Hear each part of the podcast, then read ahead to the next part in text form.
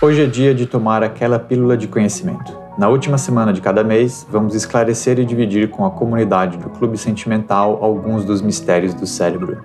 Eu sou o Thiago Otavini, neurocientista. E eu sou Luiza Franco, psicóloga. Para ter o seu lugar ao sol no clube e fazer parte dessa comunidade de sentimentais, basta seguir a gente lá no Instagram, no @clubesentimental. Oi, Thiago! Oi, Lu, e aí, tudo bem?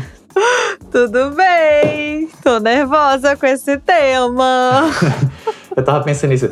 Muitas vezes eu começo o episódio, teve algumas coisas que eu acho que eu vou falar, que eu acho que vai ter alguma polêmica, alguma coisa assim, e nunca acontece. Então hoje eu vou forçar um pouco mais a barra.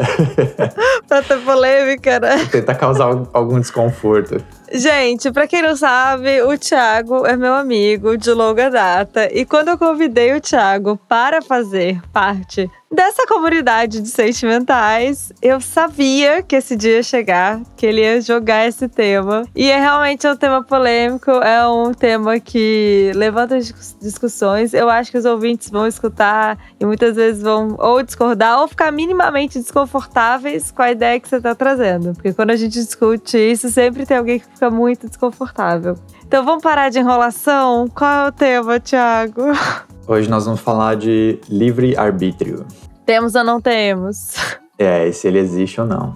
Vamos lá, ouvinte. Pensa agora, assim, papum, livre-arbítrio existe? Eu acho que a maioria das pessoas falaram que sim, pensaram que sim.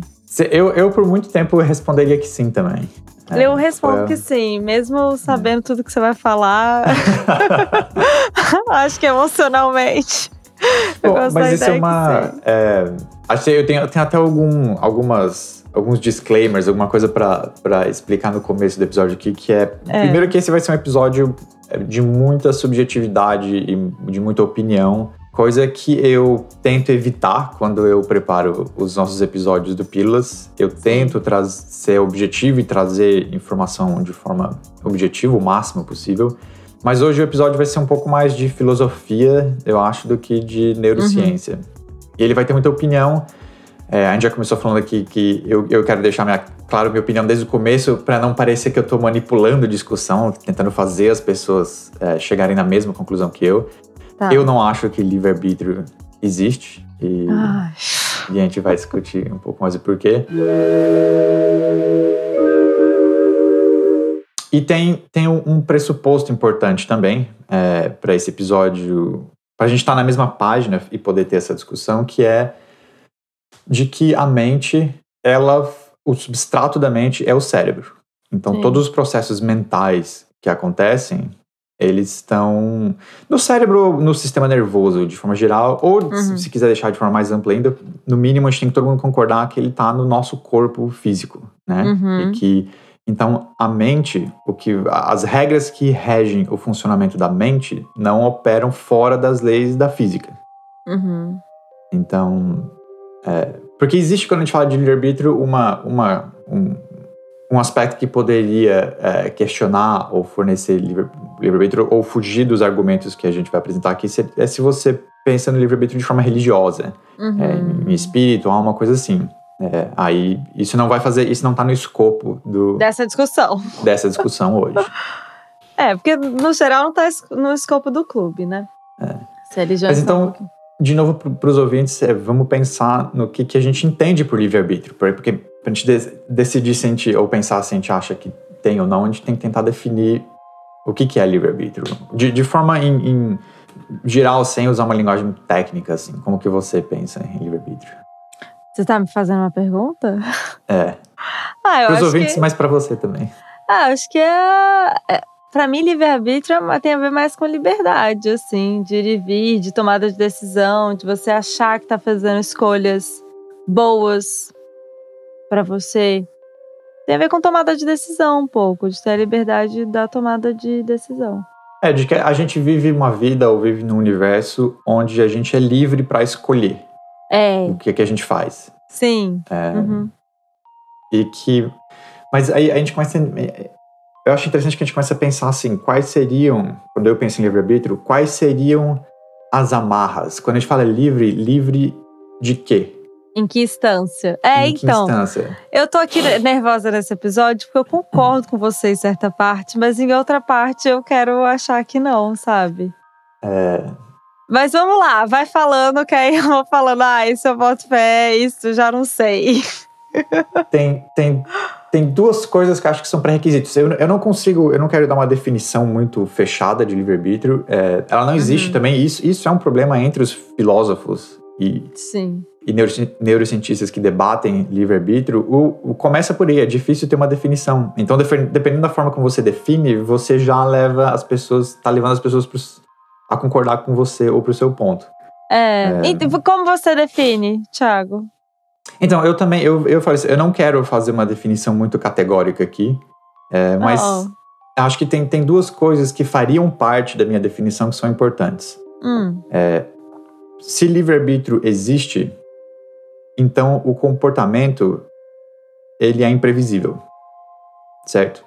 Não tem como eu prever o que alguém vai fazer, não tem como prever sempre e com uma alta eficiência de previsão o que alguém vai fazer se o livre-arbítrio existe. Mas tem como prever?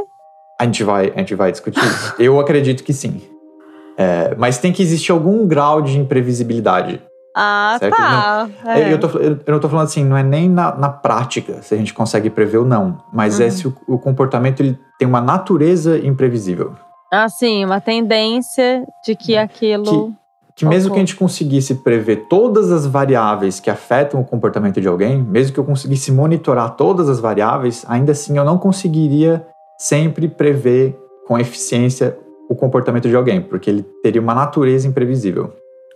E aí, se fosse assim, por exemplo, não teria psicologia, por exemplo. Mas tá, por que você diz isso? Que não teria psicologia? Porque a psicologia, né, o estudo, a ciência... enfim, do self, da psique, do comportamento humano. Então, existe uma norma, existe uma tendência de comportamento. Tem que existir algumas regras gerais, né, que regem o comportamento para a gente poder entender ele e trabalhar com ele. Exato.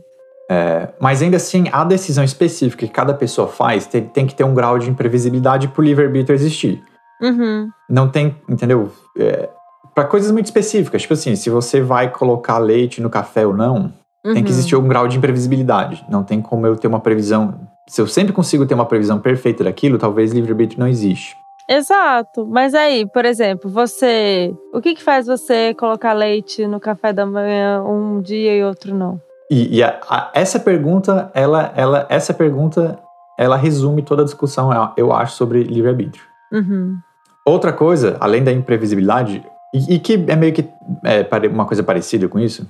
é que a gente tem que aceitar que o universo possibilita alternativas de comportamento. Então, tipo assim, que existia na linha de acontecimento de fenômenos no universo, quando eu tô no momento de decidir se eu vou colocar leite no meu café ou não, que eu poderia escolher uma coisa ou outra.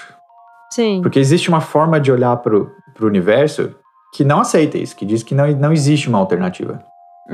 Para o livre-arbítrio existir, a gente tem que aceitar que existe uma alternativa. Então, que tomar uma decisão diferente era possível.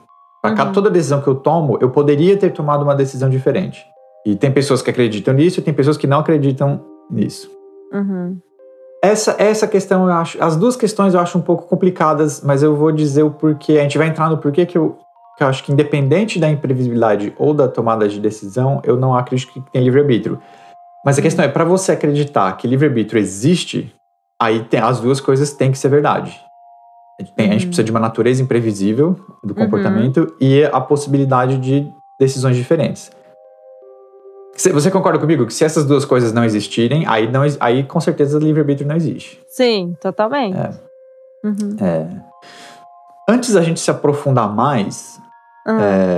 Bora, Thiago. Que a gente discute também... O porquê falar de livre-arbítrio? Porque a gente vai entrar em algumas coisas que são tão subjetivas e que parecem tão vagas e vai parecer que a discussão é meio boba, às vezes.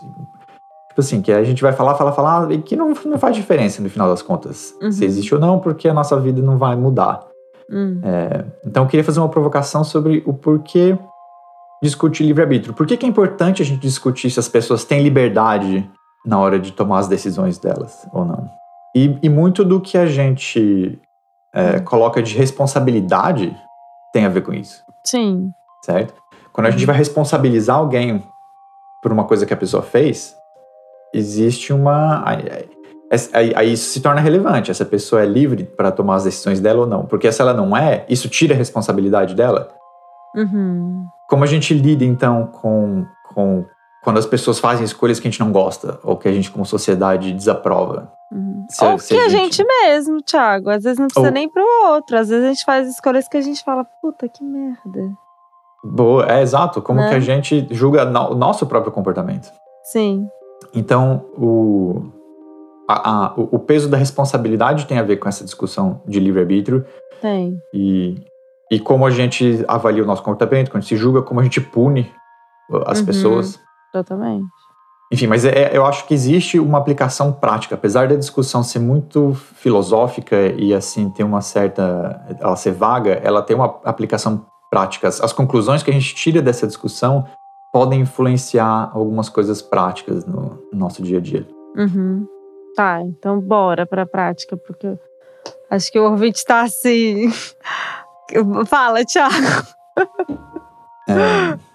Eu não vou pra prática ainda, não. Eu quero colocar algumas... Agora eu quero colocar algumas definições. Já que a gente não vai definir livre-arbítrio, a gente vai definir alguns outros termos que a gente pode usar pra falar de livre-arbítrio. Boa. Eu quero colocar aqui um pouco quais são as correntes filosóficas maiores, mais importantes sobre livre-arbítrio. E elas se baseiam em tem duas visões de universo. Isso é uma questão mais de física teórica agora do que de filosofia ou neurociência. Uhum. Mas existem duas formas de olhar para o mundo que podem influenciar como a pessoa pensa no livre-arbítrio. Uma é o determinismo, que diz que o universo tem uma natureza previsível. Então, a ideia é que tudo que acontece no universo é causado por alguma coisa que aconteceu antes. Tudo que acontece é consequência de alguma coisa que aconteceu antes. Uhum. Então, qualquer fenômeno, seja mecânico, seja elétrico ou seja cognitivo no cérebro, você consegue fazer traçar para trás quais foram os outros fenômenos que levaram aquilo a acontecer. Uhum. Então, eu gosto de pensar... uma das analogias que eu já vi e que tem seus limites, mas eu acho interessante para explicar o determinismo, é, por exemplo, um jogo de sinuca. Você tem... Quando você vai começar o jogo... Uhum. E você vai bater na bola branca para estourar todas as outras, você pensa, é como se aquilo fosse o Big Bang. Uhum. E uma vez que a bola branca bateu nas outras, tudo que as outras bolas fazem, para onde elas vão, para que lado elas vão, se ela cai na caçapa, se vai para a esquerda, para a direita, tudo aquilo está definido por aquela força inicial da bola branca. Então, se você entender a força, o ângulo com que a bola branca foi acertada e entender as leis de atrito e de mecânica, você consegue prever tudo que as outras bolas vão fazer antes delas começarem a fazer. Sim. Então, o determinismo olha para o universo assim, como se tudo já tivesse meio que pré-determinado a acontecer, porque está tudo seguindo as mesmas leis da física e vem tudo de uma força inicial. E ele meio que questiona a ideia de previsibilidade que a gente estava falando. Uhum. Que é um pouco da ideia do efeito borboleta aqui, né? Isso, exatamente. Se o universo funciona 100% assim, então tudo meio que é previsível. A gente consegue prever tudo que vai acontecer, inclusive o comportamento humano, porque como a gente falou antes, a mente ela tá no corpo e segue e joga pelas leis da física. Não tem como fugir disso. Mas existe uma outra corrente do indeterminismo que diz que o universo possui uma natureza imprevisível. A gente não consegue prever o que vai acontecer. A gente consegue fazer algumas previsões probabilísticas, né? A gente consegue achar probabilidades. Existe 90% de probabilidade disso acontecer, 99% daquilo. Eu consigo prever a posição da Lua em relação à Terra para daqui a um mês com um altíssimo grau de probabilidade, mas quem fala em determinismo disse eu não, certeza absoluta não tenho, porque está na natureza do universo alguma imprevisibilidade. Algum indeterminismo. Da onde vem isso? Eu não vou entrar em detalhe porque eu não entendo esse assunto, mas eu tenho a impressão que vem muito da nossa imprevisibilidade na física hoje, vem da física quântica, de micropartículas, porque tem alguma coisa ali nessas partículas que a física quântica estuda que tem um comportamento que é verdadeiramente aleatório. Outras coisas não, né? Quando a gente fala em... Se a gente pegar numa escala muito maior, e a astronomia, os planetas, as estrelas, os satélites naturais, eles não estão em órbitas aleatórias por aí. Existem umas regras e a gente consegue prever eles com uma alta probabilidade, que na prática é como se o universo fosse determinista, mas como em outras escalas ele não é, a gente não pode colocar essa natureza determinista para o universo como um todo. Então existe alguma incerteza, alguma imprevisibilidade. E aí o efeito borboleta entra aqui de novo, só que de uma outra forma, porque o que a física vai dizer pra gente, olhando para o universo de forma indeterminista, é que quanto mais longe no tempo a gente tenta fazer a nossa previsão, mais incerta ela vai ser. Porque mais sujeito o universo tá a essas influências aleatórias que a gente não consegue prever.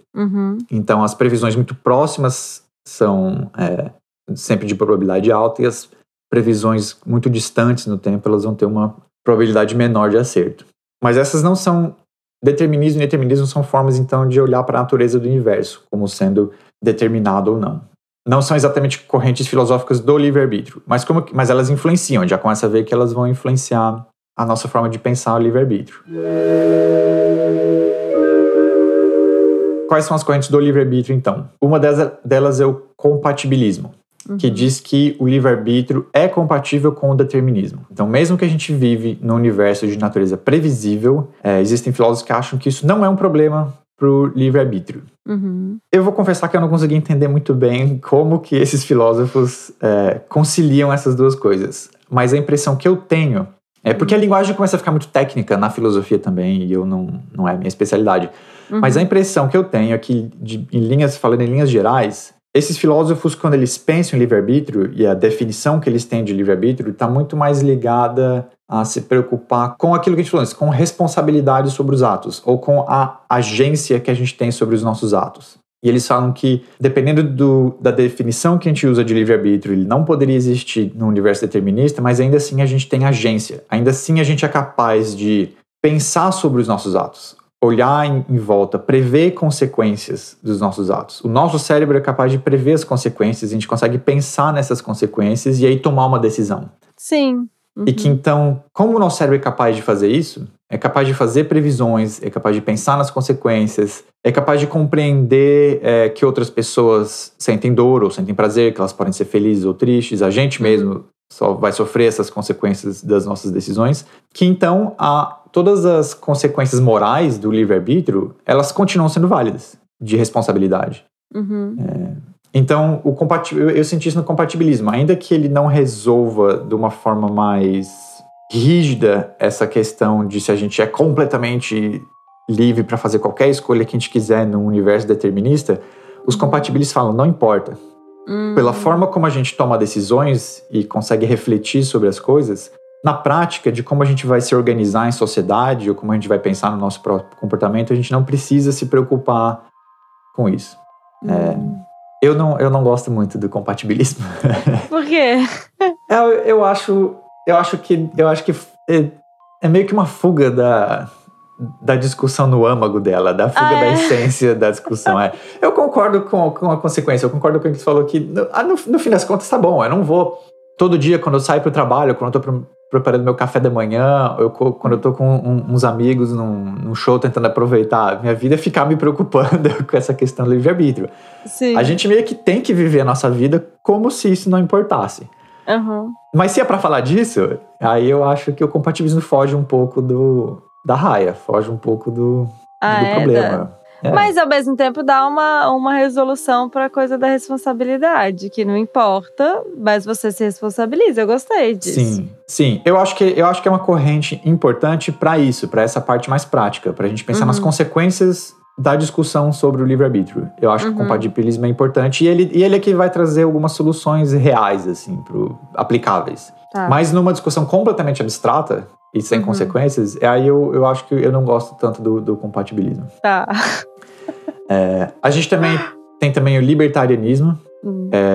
Os libertarianistas, não confundir com a posição política e econômica de libertário, é o libertarianismo do livre-arbítrio. Não é liberal, né, que você tá querendo dizer. Não é libertário. A galera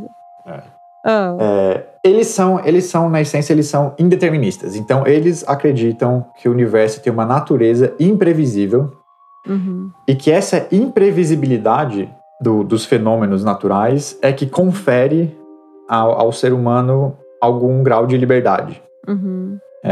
Aqui eu entendo que, de fato, se o universo tem uma natureza imprevisível, aquela questão que eu falei, que são os dois pré-requisitos para ter livre-arbítrio, né? A previsibilidade e as possibilidades alternativas, a questão da previsibilidade está resolvida. Mas o questionamento que eu ainda tenho ao libertarianismo, e o pouco que eu li não conseguiu responder isso, seja se a gente está preso a um universo determinista e preso a essas regras onde todos os fenômenos já estão pré-determinados, ou se a gente está sujeito a um universo que opera de forma aleatória e caótica, como é o indeterminismo, eu não vejo livre-arbítrio aí. Porque não... a norma é o caótico e aí... Enfim, aí você também não tem livre-arbítrio, você está sujeito à aleatoriedade. Isso...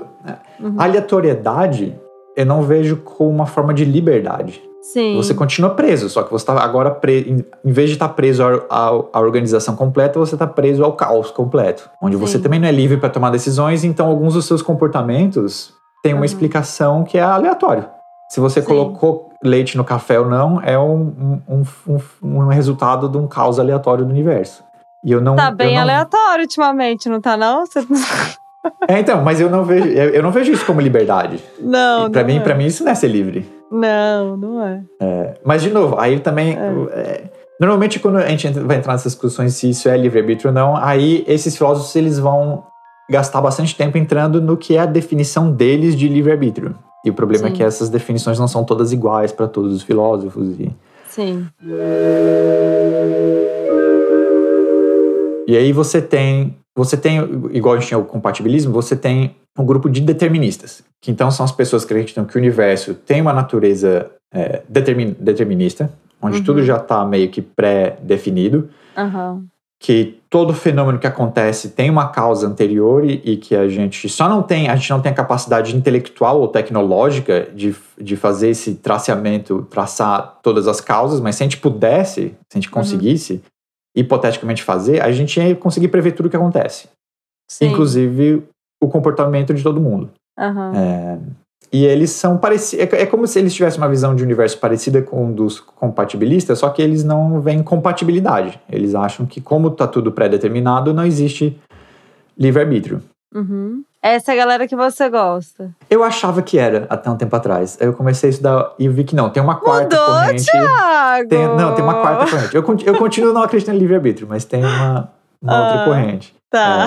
Tem uma outra analogia que eu pensei uma vez, parecida com a do jogo de sinuca, mas que é com uma... Se a gente imaginar uma pedra, uma pedra grande, uma rocha, rolando ladeira abaixo. Essa pedra, ela não faz escolhas a respeito do trajeto que ela vai tomar nessa ladeira. Se às vezes ela vai para a esquerda, às vezes ela vai para a direita, às vezes ela pula um pouco mais alto, ela não escolhe. Ela simplesmente vai de acordo com o terreno. O terreno leva para um lado, ela vai. O terreno leva para o outro, ela vai. Mas ela também não depende só do terreno, depende do formato. O formato dela também. O formato da pedra vai influenciar. Eu penso um pouco como se a ladeira e o terreno fossem os estímulos externos para o ser humano, e o formato da pedra fosse, num primeiro momento, as nossas predisposições genéticas, e depois como que o ambiente vai moldando a gente, porque a pedra pode ir lascando, ela pode ir mudando, e o terreno vai meio que quebrando. Essa interação do meio externo com o meio interno. Então, que vai acontecendo ao longo da vida e que vai acontecendo com a pedra conforme ela rola ladeira abaixo. Mas ainda assim, ela está sujeita a coisas que estão fora do controle dela, a pedra. Tá. Não, ainda assim, ela não está fazendo escolhas, né? Ela não tem livre-arbítrio, ela não tem como ela decidir se ela vai para um lado ou para o outro. Ela está sujeita a essa somatória de fenômenos que estão ligados ao formato dela com o terreno externo. Então, eu vejo a existência humana mais ou menos assim, como se a gente fosse uma pedra rolando ladeira abaixo. Ai, gente, tá rolando, olha... Mas eu acho que, olha, eu também vejo muito, assim, partindo um pouco da psicologia, que a gente trabalha muito isso em terapia, assim, né? A interação do meio interno com o externo. E o interno tem inclusive, fatores genéticos, né? Então, como que você faz o processamento cognitivo, enfim, tudo isso. Mas não sei também. E como que você lida com o ambiente. Talvez não esteja... Eu já li alguma coisa, tem alguns filósofos mais antigos até, que acham que a própria ideia de livre-arbítrio, e normalmente entre os deterministas, acham que a própria ideia de livre-arbítrio é absurda, que essa discussão não faz sentido porque o arbítrio, que seria a decisão, ele por definição ele não é livre, ele, toda decisão acontece por uma série de causas anteriores. Você tem são reações em cadeia que vão levar a gente a tomar uma atitude, tomar uma ação. Sim. Que não, essa ideia da livre vontade humana não faz sentido porque a nossa vontade é consequência de causas anteriores. Totalmente. A sua vontade nunca é livre. Ela sempre é uma consequência dentro de uma cadeia de reações que vem acontecendo. Mas aí, acho que bate um pouco, acho que as pessoas ficam incomodadas nesse tema que tá me vindo aqui à cabeça, a questão de identidade, da gente achar que gosta de tal coisa porque você escolhe. Então, e aí, essa é uma outra definição difícil também, que é relevante agora para a neurociência. Na neurociência existe uma área da neurociência que é a neurociência da tomada de decisões. Sim. Que ia definir o que é uma escolha. Seja na psicologia ou seja na neurociência, é um conceito que ainda está sendo trabalhado. Como você define categoricamente o que é uma escolha? Como na neurociência a gente define categoricamente o momento exato onde a escolha é feita no cérebro. Da tomada de decisão. Da tomada de decisão. A gente não tem isso. Não, mas a gente tem hipóteses do que pode direcionar isso, né? Existem alguns grupos de neurônios, algumas áreas do cérebro que estão envolvidas nisso, naquilo, que hoje são trabalhadas como se, mais ou menos ali, nessa janela de tantos milissegundos que a decisão acontece. Mas a gente não tem ainda uma singularidade, assim, de apontar um momento exato. Mas e quando a gente fala, então, de controle de impulso, por exemplo? Porque o controle de impulso tem a ver com a tomada de decisão. A gente toma decisões, né? Isso é real. A gente toma decisões. A questão é se uma decisão diferente poderia ter sido tomada. Sim e não. Porque... Não, porque a gente... Aí vai indo muito pra psicologia, né? A gente dá conta... do que a gente consegue naquele momento. E a gente pode aprender, de repente, com aquele erro e em outro momento tomar uma decisão diferente. Mas naquele exato momento, a gente tomou a melhor decisão que a gente podia dentro das questões internas e externas. Só que a partir do momento que você toma uma decisão errada e você aprende com ela, digamos assim, você já mudou o seu repertório interno. Então, se você não vai ficar repetindo o mesmo erro. A não ser que você esteja falando de uma desregulação emocional, por exemplo, ou outras variáveis, tipo, sei lá, uma pessoa dependente química que tem uma dificuldade no controle de impulso em relação ao consumo de drogas. Sim. Mas aí é ambiental também. Enfim, gente, tá vendo? Esse tema, você vai abrindo um monte de portinha. E não acha. Mas pra mim a questão é essa. Eu fui abrindo essas portinhas e lendo, não sei o quê, e eu não acho de onde viria o livre-arbítrio. Eu não vejo isso, não é... Não, eu gostaria de acreditar que a gente tem livre-arbítrio, mas quanto mais eu vou olhando e lendo, eu não vejo de onde viria essa liberdade. Mas como você falou, a gente toma uma decisão, analisa a consequência, isso vai influenciar a próxima decisão que eu vou tomar amanhã e que eu vou tomar outro dia. Isso. Porque a decisão que eu vou tomar amanhã, depois ou daqui a um ano, ela também é uma consequência de fator de ela tem causas anteriores. Uhum. Então, é aí que eu acho interessante pensar como a gente lida com responsabilidade moral. É, se a gente consegue prever isso. Então, quer dizer o quê? Que pode, ainda que a gente não tenha livre-arbítrio, as decisões que eu vou tomar amanhã, elas estão sendo influenciadas pelas decisões que eu tomo hoje e a minha capacidade de fazer uma análise de consequência e entender as consequências das decisões. Uhum. Antes da gente entrar um pouco mais nesse assunto, que a gente já falou disso, eu só quero terminar a última escola de filosófica de livre-arbítrio, que essa é com a que eu hoje me identifico um pouco mais, que são chamados incompatibilistas duros. É, eu não sei se é uma tradução livre aqui que eu fiz, porque seria hard incompatibilists. Aham. Dava esses estritos, né? Talvez. Estritos, pronto. Uma tradução tão literal assim. É difícil, né, gente? É difícil. Às vezes eu fico estudando aqui pro clube, a gente estuda muita coisa em inglês, né? Aí eu fico traduzindo umas coisas pensando, gente, socorro, não sou tradutora, mas é assim. Incompatibilista duro parece, claro, incompatibilista pobre, assim. Que não acho que pode ser rígido, pode ser... Rígido, pode ser rígido. Sei, que são... Eu me vejo um pouco assim, que são as pessoas que acham que não importa se o universo tem uma natureza determinista ou indeterminista. Não importa se o universo tem uma natureza previsível ou imprevisível. Uhum. O livre-arbítrio não existe em qualquer caso. Se o universo é previsível e tem uma natureza determinística, então tudo já está pré-determinado e não tem livre-arbítrio. Para mim é mais fácil de entender o porquê que não tem livre-arbítrio. Agora, se ele tem alguma imprevisibilidade, ela vem de processos que a gente chama estocásticos, que são processos aleatórios. A gente não tem como prever o porquê que eles acontecem ou deixam de acontecer. E isso só questiona, como eu falei antes, a previsibilidade do comportamento. Mas a gente tá ao sabor da aleatoriedade, eu não vejo como liberdade. Eu vejo como agora, em vez de estar preso a um fatalismo pré-determinado, você tá preso ao caos e continua sem liberdade para escolher. Enfim, a gente meio que acabou falando sobre isso antes, mas eu queria só dar o nome para essa... corrente. Tá, não, mas espera aí, Thiago, ficou meio confuso aqui na minha cabeça. Eu não vi muita diferença. Entre o quê? Entre a história da bola rodando, da pedra rodando e essa. Ou isso é a mesma coisa? Não, isso é outra escola, né? Outra escola, não vi muita diferença. Da pedra rolando ladeira abaixo seria os deterministas, né? Que viriam assim. O incompatibilista rígido, ele vai falar assim que talvez exista... Nessa pedra rolando ladeira abaixo, existem movimentos que a pedra faz que não podem ser explicados nem pelo terreno e nem pelo formato da pedra. Tá. Existem movimentos que a pedra faz que a gente não consegue explicar. É aleatório. Tá.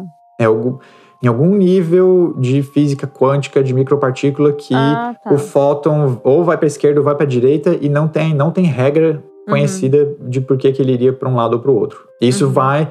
Quando muitos desses fenômenos se acumulam, isso influencia o movimento da pedra toda. Uhum. Então, seria assim, é isso. Não tem explicação no terreno, não tem explicação no formato da pedra. Uhum. Algumas coisas são aleatórias. Como a gente... Às vezes, se você colocou leite no café, eu posso conhecer todo o seu passado, sua genética, a sua infância, todas as experiências que você já teve na vida... O determinista vai falar, se eu souber ler isso tudo e monitorar isso tudo, eu vou saber prever, cada vez que você vai tomar café, se você vai pôr leite ou não. Tá. Se o universo for determinista. Uhum. Se ele é indeterminista, aí a gente vai dizer não, eu não consigo sempre prever com 100% de certeza. Porque às vezes vai ser meio aleatório. O incompatibilista rígido fala assim, não importa se o universo é de um jeito ou de outro. Em qualquer uma das duas visões de universo, o livre-arbítrio não existe. Ah, tá. Entendi. Porque ou você tá preso, né, no sentido de não estar livre, ou você tá preso a um universo onde tudo tá pré-determinado, ou você tá sendo regido pelo caos da aleatoriedade. Uhum. Mas aí seria em termos assim, dá pra determinar, mas tem uma porcentagem que é o caos, então sempre vai ter a falta do livre-arbítrio. Aí é tipo assim, se eu tentar sempre prever se você vai colocar leite no café ou não, conhecendo todas as variáveis que influenciam, ainda assim eu só vou acertar 99% das vezes. 1% das vezes eu vou errar. Mas eu vou errar não porque você é livre, Não porque você é livre para fazer escolhas, mas porque tem algum grau de aleatoriedade no universo. De aleatoriedade.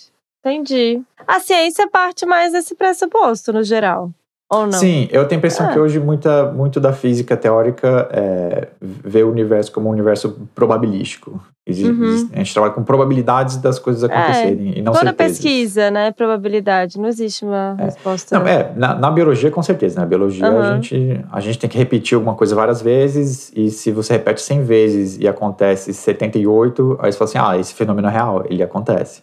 Mas não é perfeito porque tem muitas outras variáveis que eu não conheço, que eu não controlo. Então a gente procura olhar para o universo de uma forma mais probabilística do que determinista. Uhum, justo. Aí eu tentei procurar o que é neurociência. Fala de livre-arbítrio, né? E a intersecção aí, como eu falei antes, é com a tomada de decisão. Então o pessoal que pesquisa a tomada de decisão é que influencia um pouco as visões filosóficas sobre livre-arbítrio. Mas como o livre-arbítrio não é um conceito científico, os neurocientistas não vão estudar isso especificamente, mas eles vão se focar um pouco na ideia de...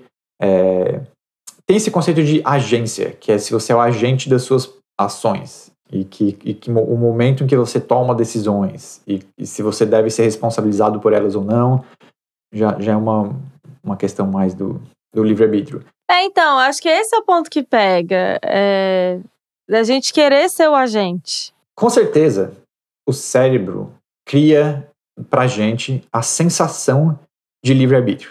Isso com certeza. A gente vive a nossa vida como se a gente fosse livre para fazer escolhas. O cérebro cria isso. Algumas pessoas dizem que chamam de ilusão. O cérebro cria a ilusão do livre-arbítrio, que é pra gente poder viver sem perder a sanidade mental. Porque você fica achando... Você fica com uma sensação de mãos atadas. Mas tem isso é uma das ideias de que isso, na verdade, é até adaptativo evolutivamente. É bom pra gente se sentir como se a gente tivesse livre-arbítrio. Porque é mais fácil a gente aceitar ser responsabilizado pelas coisas também. E responsabilizar os outros e acreditar que a gente pode fazer as coisas de forma diferente. Então, Você acha... Agora me veio uma coisa na cabeça. Quanto mais se vende uma ideia de liberdade, mais controlada é a sociedade?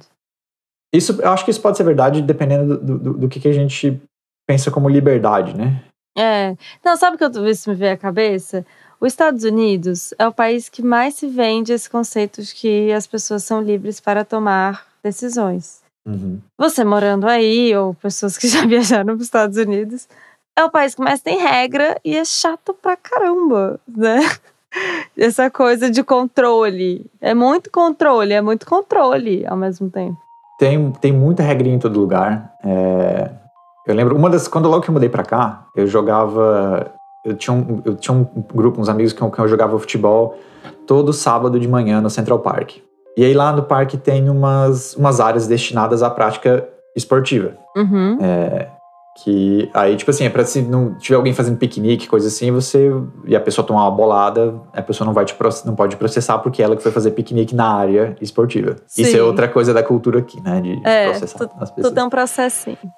Só que essa área de uso esportivo tem determinados esportes que podem ser praticados em determinadas épocas do ano. Então tem a temporada de beisebol, tem a temporada de não sei o quê, e tem a temporada do futebol. O do futebol era de setembro a dezembro, alguma coisa assim. Que é horrível, porque é o finalzinho do verão e aí pega o começo do outono, inverno, tá frio. Tá frio, Como é que você vai jogar bola se não vai de shortinho, né, Thiago? E o pico do verão, a temporada era de beisebol. Então a gente ia jogar futebol naquele campo, eu chegava lá sábado de manhã, cedinho, 8 horas da manhã, 7h30, não tinha ninguém lá ainda. E a gente começava a jogar futebol, passava um cara num carrinho, chamava a gente, dava uma bronca. Falava que vocês não podem jogar futebol não, que agora é temporada de beisebol. E a gente olhava em volta, sério, era um tamanho assim de uns 3 campos de futebol e não tinha mais ninguém lá. E o cara fazia a gente parar, porque é a regra, é essa, não pode. Então sim, passei por várias dessas situações que... Aqui as pessoas têm eu acho um conceito meio esquisito de liberdade e sim. Talvez é nisso que você tá querendo chegar. Aqui não tem serviço público gratuito de saúde também, né? Ai, gente, absurdo, né? Isso não existe aqui. Se você sofrer um acidente e a ambulância for te buscar na rua, você vai ter que pagar por essa ambulância depois. E é carésimo, né? Tem muita gente que vai à falência. Então, quando então, fica doente. Aí. E você tá sempre preso à necessidade de ter um plano de saúde. Ou ter dinheiro pra pagar suas contas. É verdade. Então, não, aí é o lugar que mais tem propaganda de plano de saúde que eu já vi. Então, só tem isso. Que tipo de liberdade? Assim, financeiramente... Muito da sua vida tá amarrada a isso. A ter plano de saúde. E pagar caro em conta de hospital. Às vezes, mesmo quando você tem plano de saúde, a conta fica cara. Então, existe uma falta de liberdade financeira, às vezes, para as pessoas, quem tem um salário mais baixo, não tem um emprego muito bom, que tem um bom plano de saúde, que a pessoa não consegue... Um dos motivos que as pessoas não conseguem juntar dinheiro ou quebram aqui nos Estados Unidos é problema de saúde. Não. Então, que liberdade essa pessoa tem na vida, onde ela não consegue juntar dinheiro pra comprar alguma coisa, pra se aposentar, pra comprar uma casa, porque ela tem que pagar preços absurdos em serviço de saúde. Uhum. Mas ainda assim tem gente aqui, político, que vende isso como liberdade. Ah, você é livre pra escolher o hospital ou o plano de saúde que você quer ser tratado. Até nisso, entendi. Mas é isso que eu sinto aí, vende-se muito esse conceito de liberdade. E se você for pra analisar, se você for parar pra analisar, gente, que liberdade é essa? Não tem muito. Tá muito ligada à liberdade, se olhar mais fundo, eu tenho que é a liberdade ligada ao consumo. Exato. Né? Você é livre para comprar entre várias marcas ou contratar entre vários serviços. Só que aí você, na sua vida, tá preso de outras formas, por não conseguir... Não, e até que ponto disso que a gente tá falando, as escolhas que você faz de compra são, de fato, suas escolhas. Sim, e às vezes, eu já vi, a gente tá saindo um pouco pela tangente aqui, mas esse conceito de liberdade é importante pensar. Eu já vi, o pessoal já deve ter visto muito meme na internet aí, às vezes mostrando que, eu não sei, já vi piada falando assim, você, nos Estados Unidos, você é livre, você é muito livre pra escolher, aí você vai no supermercado, tem 7 marcas diferentes de tomate enlatado, mas é quase tudo a mesma coisa. Sim. Existe uma ilusão, e às vezes até a mesma empresa, que é dona de todas as marcas, assim, né? Você é uma empresa que é dona de outra empresa, que é dona de empresa, tem esses conglomerados de corporações, que tem uma que é dona de várias coisas que você está consumindo, e você vive essa ilusão da liberdade de ter várias opções de produto que é falsa, que é uma ilusão. E que atrapalha na tomada de decisão. Acho que eu já falei aqui no estudo da geleia, né? Quanto mais opção você tem... menos você se sente confortável em tomar uma decisão de escolha, porque você tem medo do erro. Será que eu tô escolhendo o negócio certo, né? Dentre os 7 tomates, qual que é o melhor? Você fica mais confuso, na verdade. Enfim. E que não vai influenciar tanto assim a sua vida na frente. Você vive uma ansiedade de escolha que no fim das contas nem iria fazer tanta diferença. Mas então na neurociência o que a gente consegue... estudar de forma mais objetiva é tomada de decisão e tentar entender como que o cérebro... o que acontece no cérebro quando a gente está tentando tomar uma decisão. Uma decisão. Uhum. Então, alguns dos passos, eu quero falar aqui com vocês, alguns dos passos que acontecem, como que a neurociência aborda isso. Uhum. Então, quando a gente precisa tomar uma decisão, a gente vai começar com o cérebro tentando acumular evidências sobre o nosso entorno, sobre o nosso ambiente. Então, você vai ter envolvimento aí do córtex sensorial, adquirindo informações sobre o meio ambiente.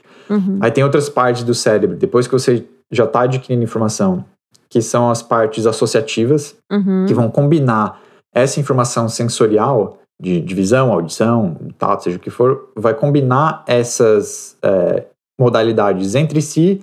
E também vai combinar informação sensorial com representações internas, com a sua memória, coisas que você já sabia, com a atividade do seu sistema límbico, emocional, como você se sente, o que você... Né?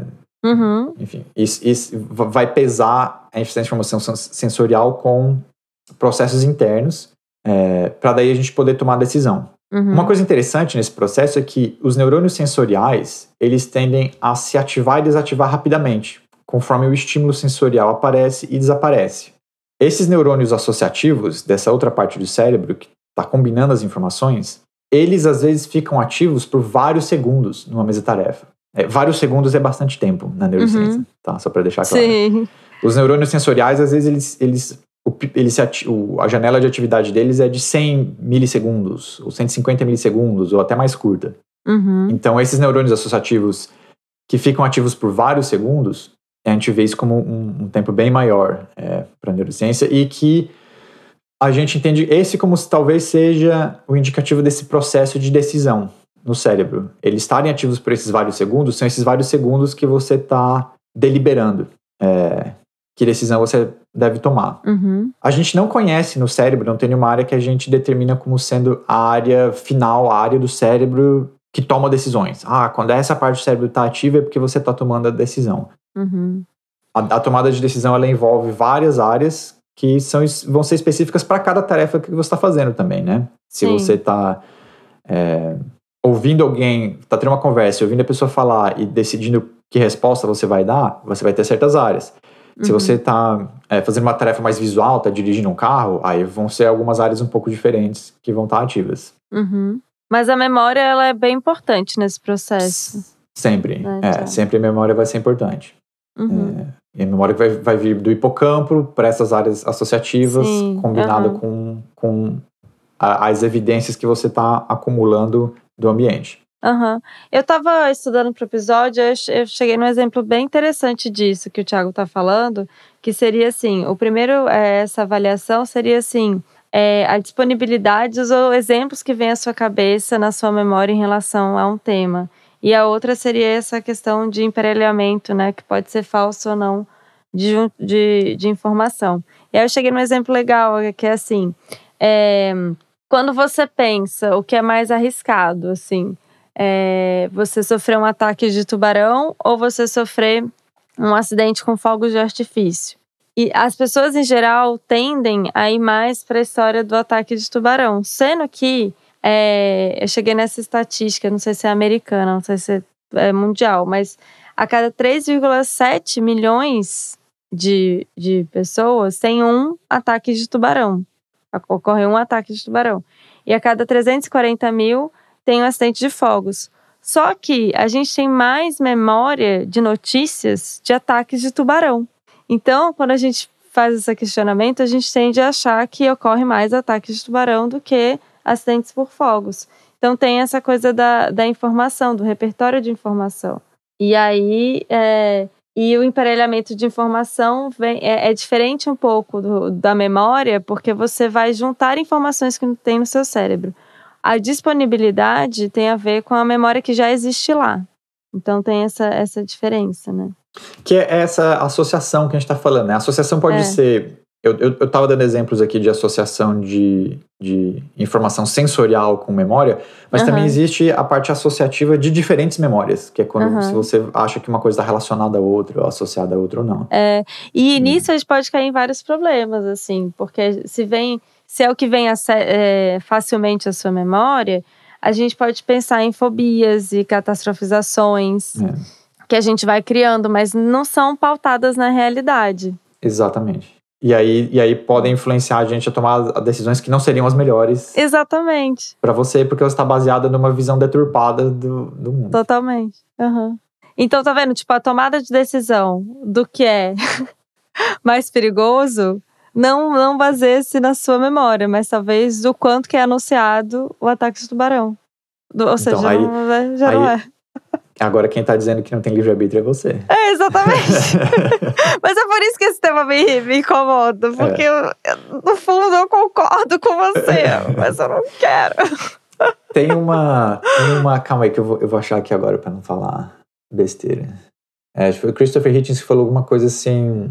Que alguém perguntou, ou falando sobre esse assunto de livre-arbítrio, perguntou se ele acreditava ou se ele tinha livre-arbítrio. Ele falou assim...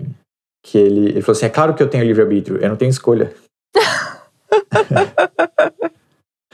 Total.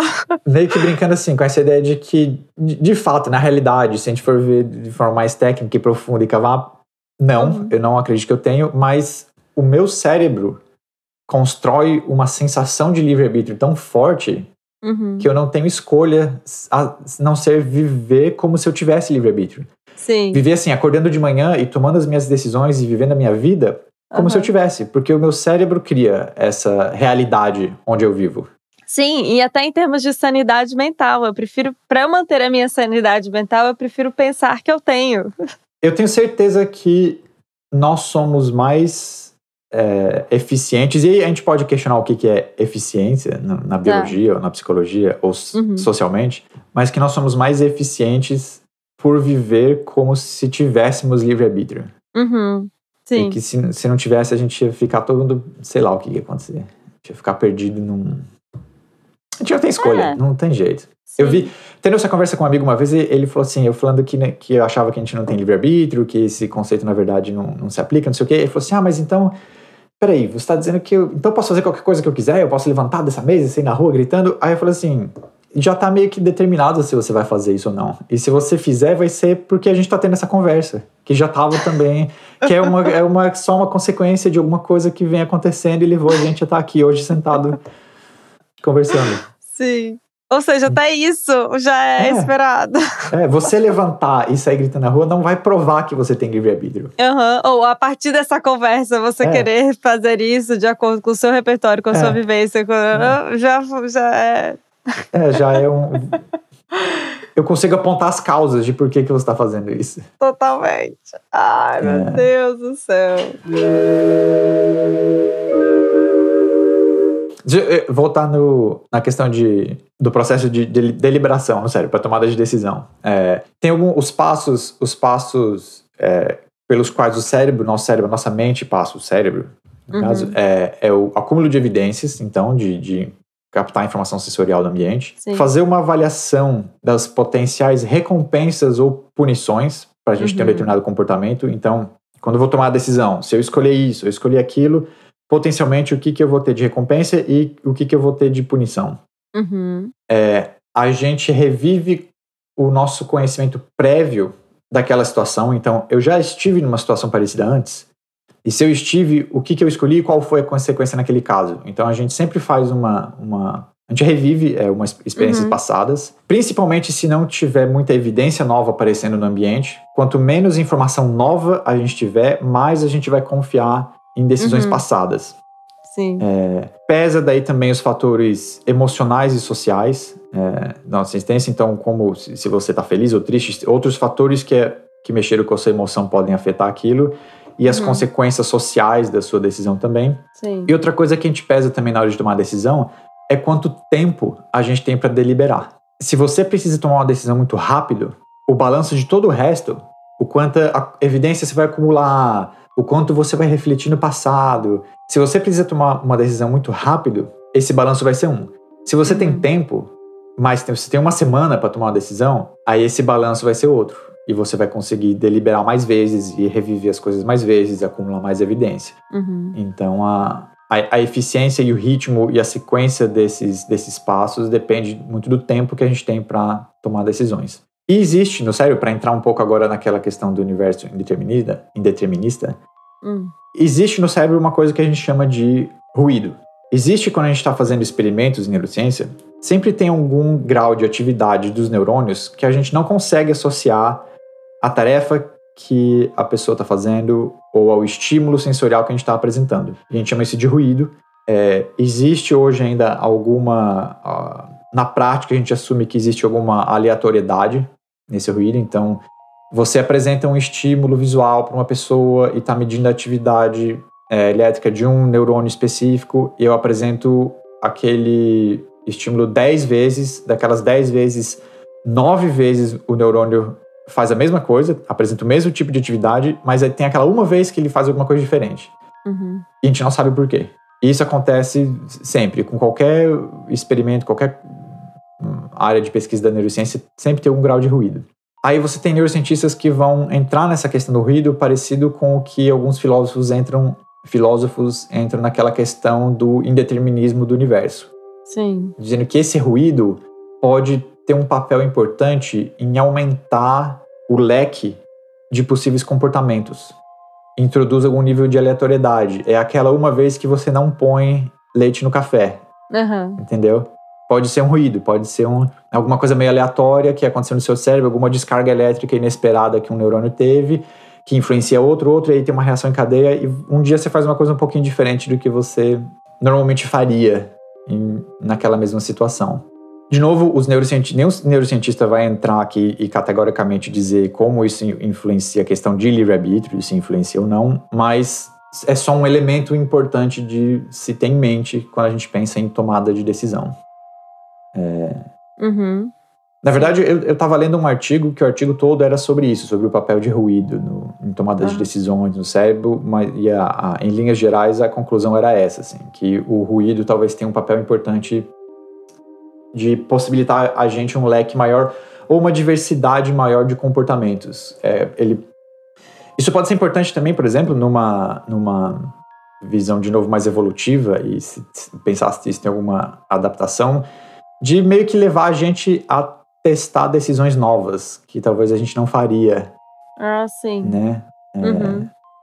Mas acho que esse é o pontinho que as pessoas talvez se apeguem, até eu mesmo, não sei, da coisa da liberdade. Então, se eu posso testar novos comportamentos, talvez isso traga essa noção da liberdade. Certamente traz a sensação de liberdade. E a sensação de liberdade, ela é real. E a gente vive dentro da realidade que o nosso cérebro cria, onde existe livre-arbítrio. Sim. Aí a questão é se o livre-arbítrio existe de forma justificada fora do nosso cérebro, pelas leis da natureza. Uhum. Que aí é que eu acho que não. Mas assim, em termos práticos, eu tô pensando assim, de vida. Onde você escolhe, você acha... Claro que se você for analisar o que fez você estar, por exemplo, em Nova York... Tem realmente uma consequência. Mas eu acho que é bem aleatório, por exemplo, eu estar aqui na Austrália. Nunca pensei. Mas aí existe uma diferença, é aquilo que eu falei antes, entre a gente entender todas as variáveis que levaram a uma decisão, a gente saber entender é uma coisa, e a gente pode não saber e não entender. Uhum. Isso não quer dizer que é tudo de forma imprevisível ou aleatória. Sim, porque pensando no meu caso, por que eu tô aqui? Eu tô aqui porque eu só me perguntei, por que não? Entende? Uhum. E aí eu acho que no processo, isso é interessante pensar no processo de tomada de decisão, que o nosso cérebro tem uma certa flexibilidade de não precisar justificar para si mesmo de forma muito categórica todas as decisões que a gente toma. E às vezes toma uma decisão de tipo assim, vamos ver como é que é, eu quero... Uhum, uma curiosidade vaga de ver como que seria tomar essa decisão. Se der ruim, eu volto. Eu acho que isso é importante. E aí que é importante que o nosso cérebro... A gente falou sobre isso no episódio de sentimentos e emoções, de por que é importante que a gente não tome as nossas decisões sempre de forma 100% racional. Exato. Uhum. Isso, porque isso ia tirar da gente flexibilidade. Uhum. Mas não necessariamente quer dizer que a flexibilidade seja liberdade. Exato. Cata essa, ouvinte.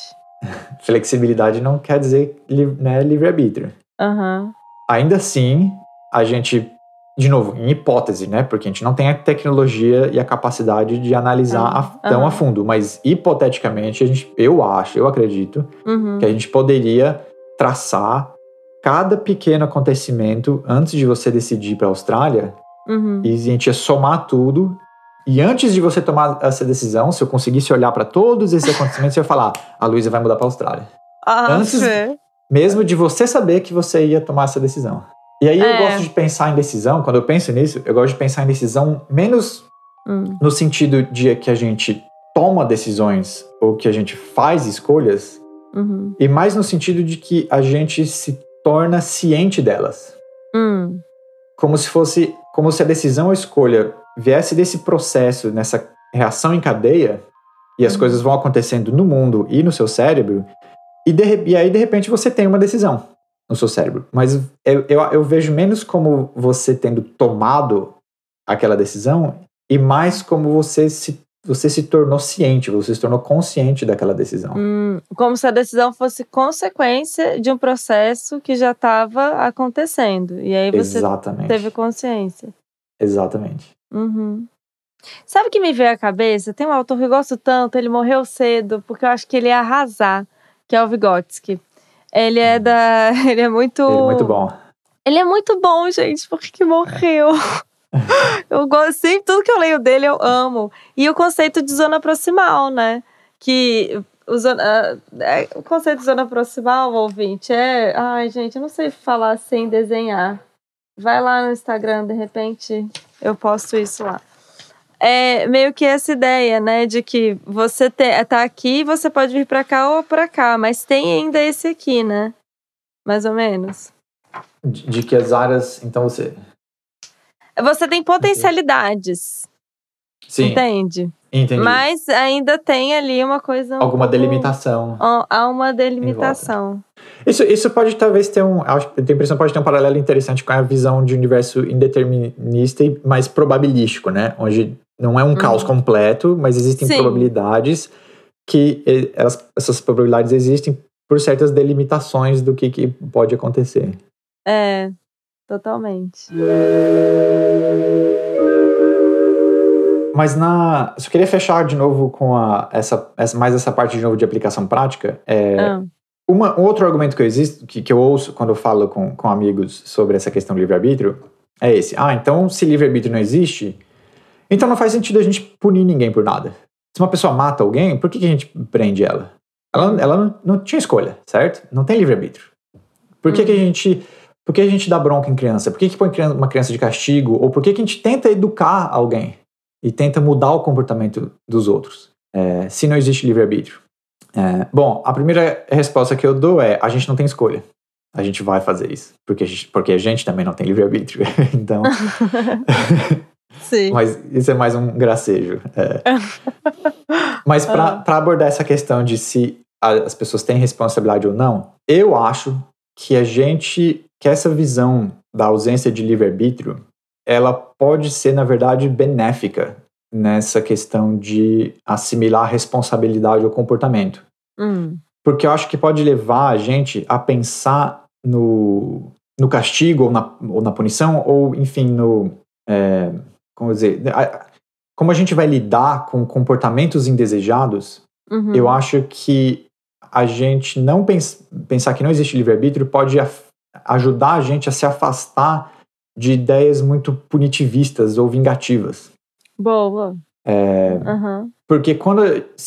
Uma das coisas que eu acho que o ser humano às vezes se justifica para querer fazer o outro sofrer, quando o outro faz uma coisa que eu não gostei, é a ideia de que essa pessoa era livre para fazer o que ela quiser e ela escolheu fazer uma coisa ruim, então agora é justo eu querer que ela sofra, porque ela tomou aquela decisão com toda a liberdade.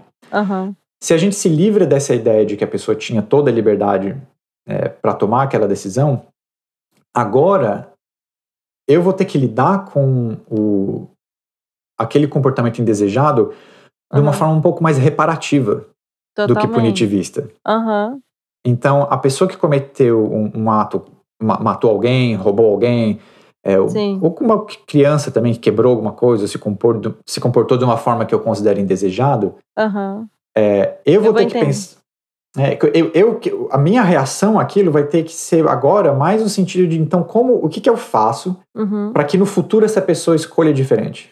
Exatamente, isso é legal. Se toda escolha é um resultado de uma reação em cadeia, se toda escolha tem uma causa anterior, agora a minha chance agora é ser essa causa anterior, para que a escolha futuro dessa pessoa seja diferente e não seja mais aquele comportamento indesejado. E aí a gente entra até numa responsabilidade mais social pelas coisas, né? Menos individualista e mais coletiva. Porque é esse questionamento. Ai, nossa, o adolescente foi lá e matou por conta de um tênis. Onde estamos vivendo? Quem essa pessoa é um monstro? E não sei o quê. Não, a gente tem que entender o que levou aquele adolescente a matar por um tênis. Porque esse resultado é um resultado social. Exato. Nenhum adolescente quer matar por um tênis, entende? Ele não decidiu isso. Não foi uma escolha dele. A visão do adolescente monstro está muito ligada ao livre-arbítrio. Exatamente. Totalmente. E aí, Jéssica, infelizmente, está de férias, né? Poderia estar aqui. Porque o trabalho dela é essa. Ela sempre fica, às vezes, em roda de bar. Às vezes o marido dela fica assim, cutucando. Para, Jéssica. Porque ela fica defendendo, né? Os presos. E ela fala, não, ela tem. Mas é por essa noção de... alguma coisa levou aquelas pessoas estarem ali. E isso não é uma decisão individual. Isso é coletivo. E aí a gente foge dessa ideia que, para mim, é uma ideia... Não que a ideia de existência do livre-arbítrio seja rasa, de forma alguma, eu acho que é, mas essa ideia do, o menino matou alguém porque ele é ruim, porque ele é um monstro, exatamente, porque essa pessoa cometeu aquele crime porque é uma pessoa ruim. É muito rasa, né? Muito superficial. Uhum. E se a gente pensar mais nos comportamentos, pensar neles como fruto de causa e consequência de fatores anteriores, a gente vai conseguir ter, eu acho, uma organização mais eficiente de como lidar, então, com essas pessoas, esses comportamentos. O que você faz? Não basta punir ela e se vingar e fazer ela sofrer. Não, tá dando totalmente errado. Isso não funciona. Não basta isolar ela e jogar ela num canto cadeia. Também. É. Não, gente, assistam documentário. Tem documentário e filme, mas documentário acho que é melhor. Do Ônibus 174. O Ônibus 174 foi um ônibus que foi raptado no Rio de Janeiro. Imagina, alguém pega o ônibus no centro do Rio de Janeiro e, enfim, e deu várias consequências, mas o documentário é sobre a história desse rapaz que sequestrou esse ônibus e foi aquele caos. Se você olhar a história dele, você pensa, gente, mas é claro, é óbvio que acabou nisso. Não tem como não ser essa resposta. Eu posso dar só um spoilerzinho, não estrago o documentário, mas que só, eu acho que vai mostrar para as pessoas o quão importante esse documentário é. Porque o menino que fez o sequestro daquele ônibus era sobrevivente da Chacina da Candelária. Exatamente. Então, só para vocês terem ideia dos tipos de ligações na vida de uma pessoa que existem, para você tentar entender o porquê que ela cometeu, às vezes, um ato de violência, e que a gente não pode ter essa visão rasa de que, fez porque é ruim, escolheu fazer a coisa ruim porque a pessoa é ruim. Ou porque é só louco, né? Ai, nossa, louco. Mas, né? O que levou aquela pessoa a isso? É. E nessa pegada, tem um podcast também que eu queria recomendar, que quando eu vi ele, eu pensei, nossa, tem que recomendar esse aqui pra Jéssica. Eu pensei, não, eu vou falar aqui no episódio, eu recomendar pra todo mundo, inclusive pra Jéssica. Sim. Um podcast da Rádio Novelo chamado Crime e Castigo. Vou agradecer a Patrícia, que foi ela que me recomendou. E eu aprendi ouvindo esse podcast sobre o conceito de justiça, uma coisa que já é aplicada no Brasil em algumas cidades pequenas, de forma meio experimental, que é essa ideia da justiça restaurativa, que em linhas gerais é quando uma pessoa comete um crime, ao invés de você simplesmente aplicar a punição prevista no Código Penal, você vai conversar com a vítima ou com a família da vítima e ouvir deles o que poderia ser feito para recuperar ou para dar algum tipo de compensação contra o crime. Uma reparação. E às vezes, alguma reparação. E às vezes você deixa de aplicar a pena prevista no Código Penal e fica só com essa reparação. Porque isso é outra coisa, né? A punição é ela é muito focada na pessoa que perpetrou o crime. E a gente esquece da vítima. Totalmente. E aí esse tipo de justiça passa por, vamos ouvir a vítima. Como que a gente pode melhorar a vida da vítima? Porque ela é que sofreu, ela é que tem que ajudar a gente a decidir o que fazer agora. Não, aí só me veio a cabeça que, por exemplo, mulheres que são passam pelo processo de violência sexual, de estupro, o que elas têm que passar. E muitas vezes elas decidem não denunciar ou não seguir à frente, porque o processo que é feito de revisitar o trauma, de dar de cara com o próprio abusador, de tudo isso, não olha para a vítima, não olha. Então, não essa olha. Recomendação do podcast Crime e Castigo. Arrasou. Eu ainda não escutei, mas diz que é tudo mesmo. Eu vou escutar essa semana. É do mesmo pessoal das mulheres que fizeram não lembro o nome delas agora, mas que fizeram um outro chamado, acho que é Praia dos Ossos. Praia dos Ossos, esse eu vi, é bom. A Rádio Novelo é é uma galera boa de podcast, assim. Então, há muito tempo, enfim. E quero dedicar o episódio de hoje também sobre livre-arbítrio pra Mari Lustosa. Porque no dia... Beijo, Mari! Ela fica revoltadíssima. No dia, coitada, no dia que a gente se conheceu, a primeira vez que a gente se viu, que se conheceu, você tava lá. Eu inclusive. Que apresentei, a gente lá. Num bar, numa cervejaria e, coitada, primeira vez que ela me viu na vida e por algum motivo, eu não sei qual, esse assunto de livre-arbítrio surgiu na mesa. Sim. E ela não gostou nem um pouco, mas tudo deu certo, a gente ficou amigo depois. Exato. São super amigos hoje em dia. Mas assim, é porque esse tema mexe com a gente, assim, de... É isso que eu falo, assim. Ah, eu sei, tá bom, Thiago, eu concordo com você. Mas eu quero ter a sensaçãozinha que eu escolhi as coisas e que as coisas não são tão previsíveis, assim. Que existe uma espontaneidade, sabe? Vou deixar os ouvintes, então, com de novo a citação aqui do Christopher Hitchens, que boa. É claro que eu tenho livre-arbítrio, eu não tenho escolha. Boa!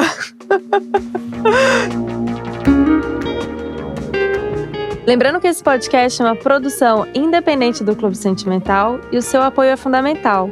Segue a gente lá no Spotify e marca 5 estrelinhas. No Instagram, o perfil é o @clubesentimental.